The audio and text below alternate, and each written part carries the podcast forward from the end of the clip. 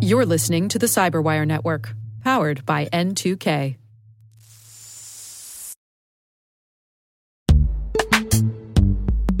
And now a word from our sponsor, Netskope. Netskope is a worldwide leader in SASE and zero trust. Its unified platform, Netskope One, provides optimized access and zero trust security for people, devices, and data anywhere they go helping customers reduce risk, accelerate performance, and get unrivaled visibility into any cloud, web, and private application activity. To learn more about how Netskope helps customers be ready for anything on their SASE journey, visit netskope.com.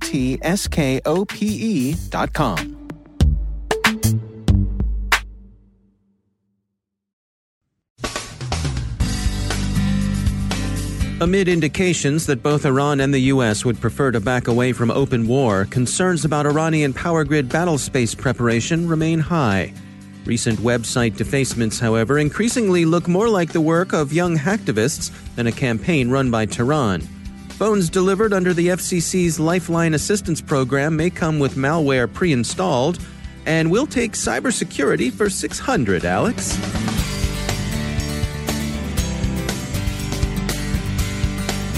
From the CyberWire studios at Data Tribe, I'm Dave Bittner with your CyberWire summary for Friday, January 10th, 2020.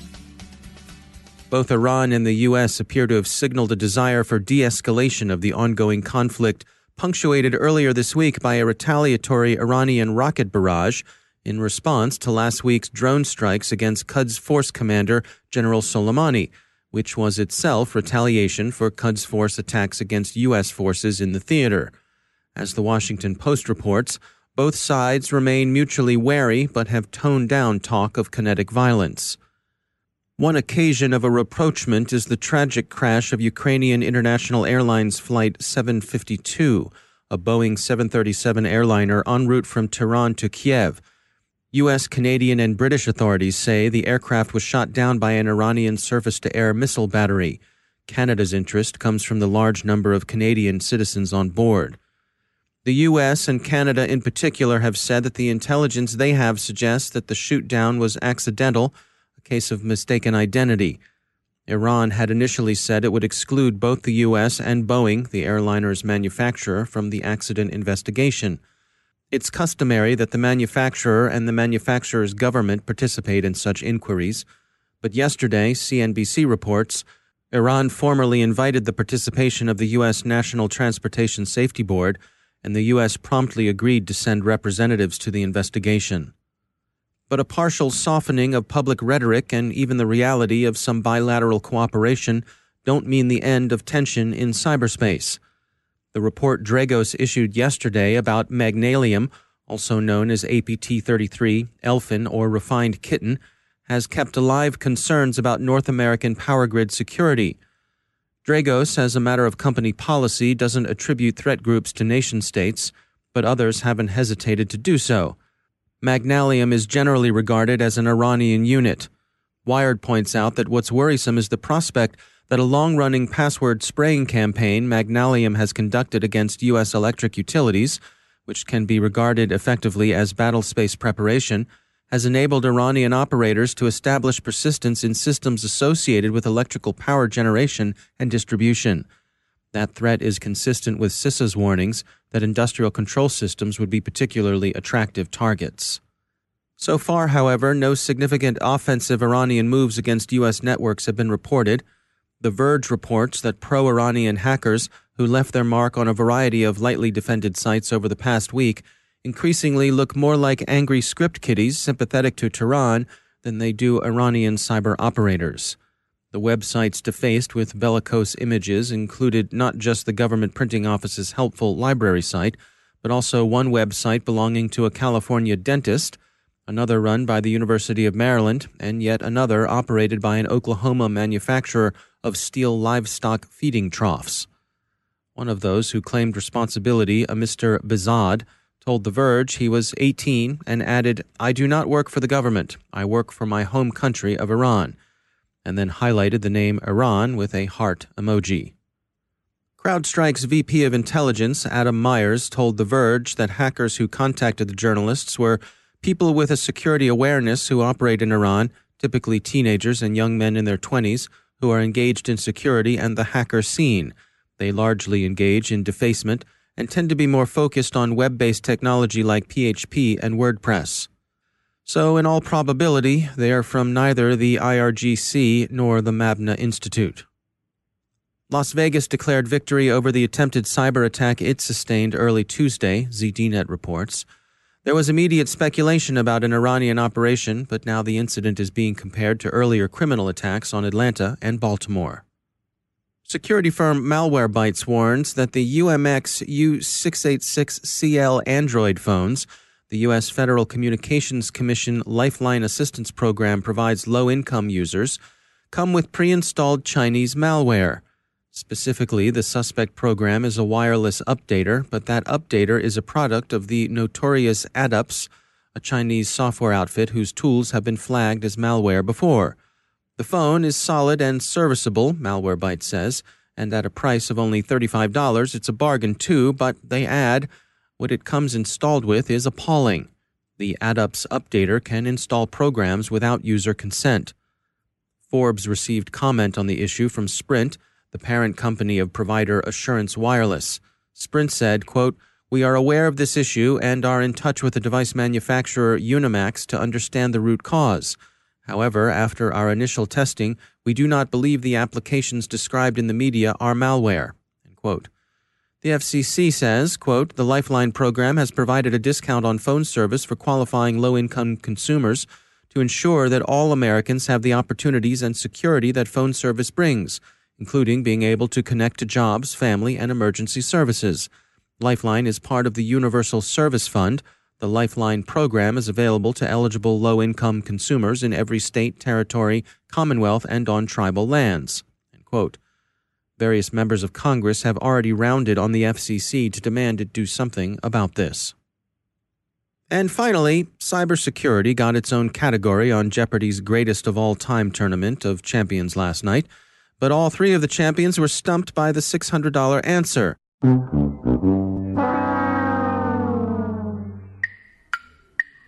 Companies consider cybersecurity when instructing with a policy on BYOD. Not one so much as buzzed in. Here's what they should have buzzed in with. The question is, Alex, what is bring your own device? Here are the other answers in the cybersecurity category. For $200, this type of hacker, referred to by a colorful bit of headwear, helpfully tests computer systems for vulnerability. What is a white hat? For $400, a website with a site certificate is one that uses encryption. This letter after HTTP is one sign of it. What is the letter S? For $800, a ransomware attack that encrypted 3,800 City of Atlanta computers demanded six of these digital items to unfreeze them. What is Bitcoin? And for $1,000, beware of these types of programs that track every stroke you make while typing in an effort to glean your password. What is a keylogger?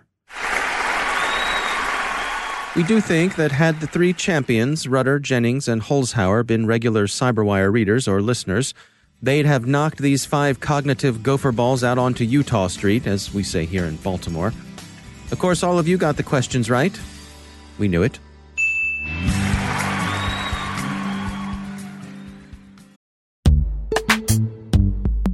Every day, your IAM tech debt grows. Your multi generational services struggle to work together. Building an identity fabric can fix this. It makes all your identity tooling stronger and allows you to connect any app to any service you want to use with zero coding, zero maintenance, and zero app downtime.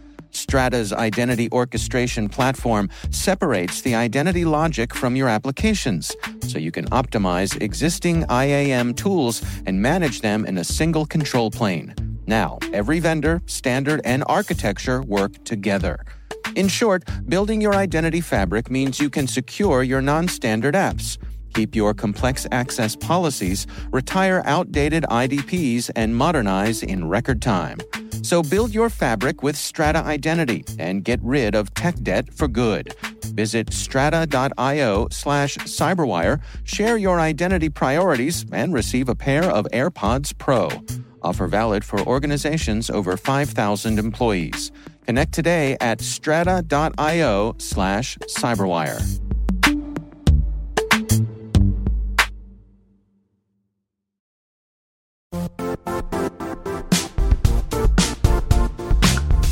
The IT world used to be simpler. You only had to secure and manage environments that you controlled. Then came new technologies and new ways to work. Now, employees, apps, and networks are everywhere. This means poor visibility, security gaps, and added risk. That's why Cloudflare created the first ever connectivity cloud. Visit cloudflare.com to protect your business everywhere you do business.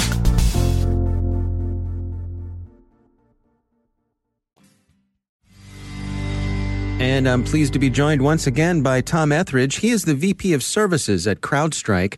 Uh, Tom, it's always great to have you back. Um, I wanted to touch today on a recent publication that you all put out at uh, CrowdStrike. This is your board of directors playbook. There's a lot of good information in here. Can you take us through what, what are some of the key elements here? Excellent, Dave. Thanks for having me back. Regarding the board of directors playbook, this is a publication that we released a while back.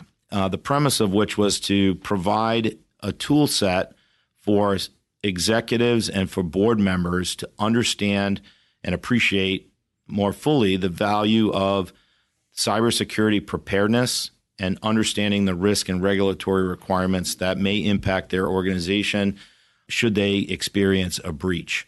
One of the things that we tried our best to highlight in the board of directors playbook is that the changing regulatory environment that we exist in, new state, federal and other regulations requiring uh, organizations to provide better controls and uh, incident handling procedures to be able to report uh, incidents in a timely manner to key stakeholders and uh, regulatory concerns.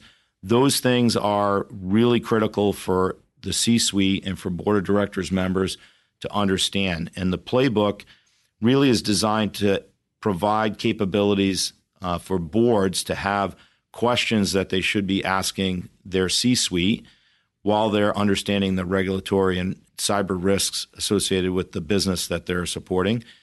To be able to have a playbook of questions that they can ask the organization that they're supporting in the event that a breach is actually happening to better understand when reporting should happen and what the requirements are and then also to have considerations for the executives and the board members themselves to understand that they may be high value targets for threat actors to target in order to gain information.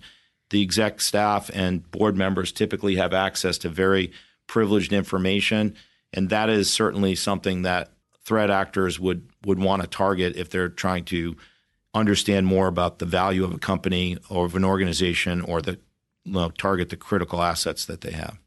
Yeah, I mean, it strikes me that um, you know these days cybersecurity touches so many areas that uh, certainly the board would be interested in or even be responsible for. I'm curious, in your estimation, who is responsible for being that that translator for making sure that both sides understand what's going on? The technical team at the organization and uh, the board of directors that nothing's getting lost in that translation? Great question. So, one of the things we try to outline in the board of directors playbook and in our presentations to many boards is that it's really important for them to get access to and have the security staff, typically the CISO, provide regular updates to the board about the status of the organization's preparedness, their ability to respond to a breach, what types of tools they're leveraging, where are the gaps, where are investments required in order for them to improve their overall uh, preparedness and their overall ability to respond in the event that an incident happened.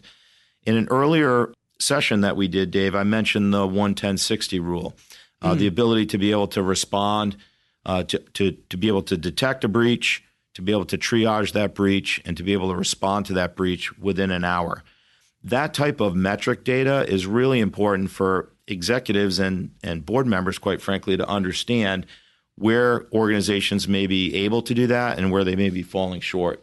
So, using that as a governor, if you will, to understand where investments are required to improve that that operating metric allows the board and the C-suite to be able to make better investment decisions to improve that capability for their organization. All right. Well, Tom Etheridge, thanks for joining us. Thanks for having me.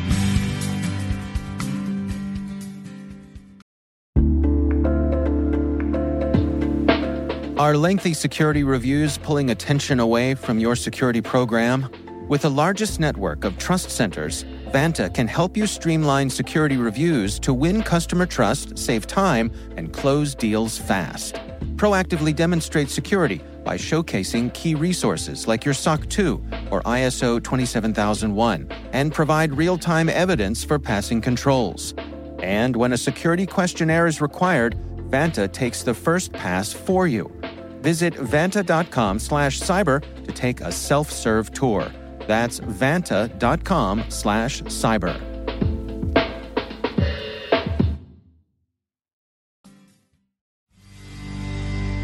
My guest today is Curtis Simpson. He's Chief Information Security Officer at Armis, a company that focuses on the security of unmanaged and IoT devices. Prior to joining Armis, Curtis was the global CISO at Sysco Foods, a Fortune 54 organization. Our conversation centers on the notion of CISO burnout, the changing expectations of people in that position in a world where they are increasingly finding themselves in the business and risk management spotlight. Some folks check out uh, after a given period of time of trying to fit in, struggling with the politics, not necessarily making the progress that needs to be made. The reality is, is that there's not always a lot of visibility into what actually needs to be done within security. There's not a great understanding of what this space looks like from an executive team perspective or from a leadership perspective. So, what I find a lot of leaders that have faced this for some time and struggle with this, what a lot of them will do is they'll check out, as I said, from the perspective of they're not not doing anything but what they're not doing is taking risks and putting their neck on the line to take the business in another direction that requires support from a number of different channels, a number of different functions, a number of different leaders. A number of these folks have failed at those exercises over the years, have been potentially penalized as a result of failing in those situations, and in turn have just kind of hunkered down and focused on operations and hmm. have become more so order takers waiting for the business to tell them that there's a risk they want to manage as opposed to telling the business that there's risks that need to be managed. Hmm. And and so what's the solution here? Uh, how do how do we make sure that these folks don't fall into that mode? For most CISOs that I've talked to in this situation or that have started to kind of gravitate towards this model where you know what, I'm not taking risks anymore, I'm not bringing things that are going to put my neck on the line. I'm just running operations and I'll move on from there. The reality is it is painful. You're you're going to have more failures than you do success because gone are the days where you can talk to one individual and have that individual actually do the things that you need them to do. Um, because when you're looking at these these massive organizations, the reality is is that functional leaders within a massive organization are not being rewarded for making things secure they're not being rewarded for either doing or not doing the things that will help reduce risk within their space. They're being rewarded for business outcomes. Right? So the reality is this is that I like to think that a lot of my success as a CISO comes from this continued understanding of this will be hard, but it still needs to be done. And also recognizing the fulfillment that you get from the job. And the fulfillment is accomplishing those difficult tasks it's not having everyone say, Yes, I'll do what you need me to do. It's actually managing that risk and really overcoming those hurdles along the way and knowing that you achieved at the end of that. I personally find the greatest fulfillment in that, regardless of those hurdles and those pains experienced along the way. So I personally try to coach people through this and help people understand that that is the bigger picture. And honestly, some folks within within the organization, or if they look at the organization they're working with right now, if this just continuously doesn't work, sometimes it is time to move on. The reality is, hmm. is we're not a perfect fit for every job. We're not a perfect fit within every organization. And sometimes we need to acknowledge when the reality is that maybe we're not at the right company because we're doing all the right things, we're thinking all the right way. It's just not really playing out as I would expect it to. Sometimes it is important to stand up and realize that maybe a change is required. Yeah, it's interesting that you, how you mention uh, this uh, sort, of switching into this order taking mode. Uh, a colleague of mine refers to something similar to that. He calls it malicious obedience, mm-hmm. which is, uh, like you know, I, yeah, I will do what you ask me to do, even though I know it might not be the, the, the right, you know, the best thing to do. I'm curious from a leadership point of view in the organization itself, how much of this falls on them to be checking in with the people in these roles to make sure that they're going to get the training that they need so that they can communicate uh, in these diplomatic ways that they're as these roles expand that they're given the opportunities to learn and to get the enrichment that they need to keep functioning in a rapidly evolving environment. Yeah it's a it's a really great question. The short answer to that is no what you're seeing happen over time is these jobs, these roles have drastically evolved. Organizations and leaders just expect those leaders to evolve along with the role and to figure it out. Hmm. So when you start getting into these senior positions, what often happens is there's little to no coaching that is happening. There's little to no guidance or really conversations around how this is a challenge and maybe what additional education is required. And I would also argue that because there's a limited understanding of the space on the level of effort required, the level of support required, etc. A lot of folks are also fearful to admit that maybe they need the help because they're thinking that this is going to be a sign of weakness in a space that people barely understand to begin with, which will maybe cause them to start thinking maybe I need someone else in this role. Isn't it interesting how I mean, to me, this is a human factor situation here. We're talking about technical things, and I think most people in the business would think about what are the things that the CISO is responsible for. They're technical things. But this vulnerability, this person in this very important role, perhaps checking out, as you say, I mean, that's all about a, a real live human being with feelings and thoughts and uh, insecurities and fears and and um, you know how how little do we check in with people on those important things that in this case could lead to a, a security uh, shortcoming? That's exactly right. And the other piece to this conversation is we talked about some of the things the cisos can do. The reality though at the end of the day is from a cio and executive leadership position we have to make sure that we are supporting security. Part of there's a mm-hmm. number of different ways of tackling that. I've even seen things like ensuring that company goals are aligned to actually managing the risks that are important to the company to manage and, and that there's different business and technology functions stacking up to that. So at the end of the year, when people are paid bonuses and such like that for accomplishing goals, those goals include managing risk. Because if this continues to be this Lone Ranger scenario where they're not being supported by their leadership team actively, not just from a verbal perspective, they're having to do all of this on their own. They're receiving less and less support. There's more and more challenges being faced. The eventual outcome isn't good. The eventual outcome is look like things like this this CISO just leaves and gets another job. This company's breached and experiences a significant event that was very much avoidable, but now affects their brand and everything else. This mm. is our time and opportunity to truly look at this risk and make sure that we're supporting the function that manages this risk for us on a daily basis. That's Curtis Simpson from Armis.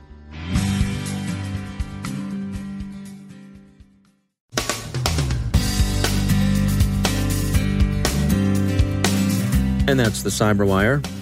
For links to all of today's stories, check out our daily briefing at thecyberwire.com. And for professionals and cybersecurity leaders who want to stay abreast of this rapidly evolving field, sign up for Cyberwire Pro.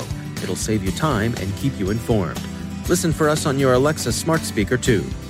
The Cyberwire podcast is proudly produced in Maryland out of the startup studios of Data Tribe, where they're co building the next generation of cybersecurity teams and technologies. Our amazing Cyberwire team is Elliot Peltzman, Puru Prakash, Stefan Vaziri, Kelsey Bond, Tim Nodar, Joe Kerrigan, Carole Theriault, Ben Yellen, Nick Veliky, Gina Johnson, Bennett Moe, Chris Russell, John Petrick, Jennifer Eiben, Rick Howard, Peter Kilpie, and I'm Dave Bittner. Thanks for listening. We'll see you back here tomorrow.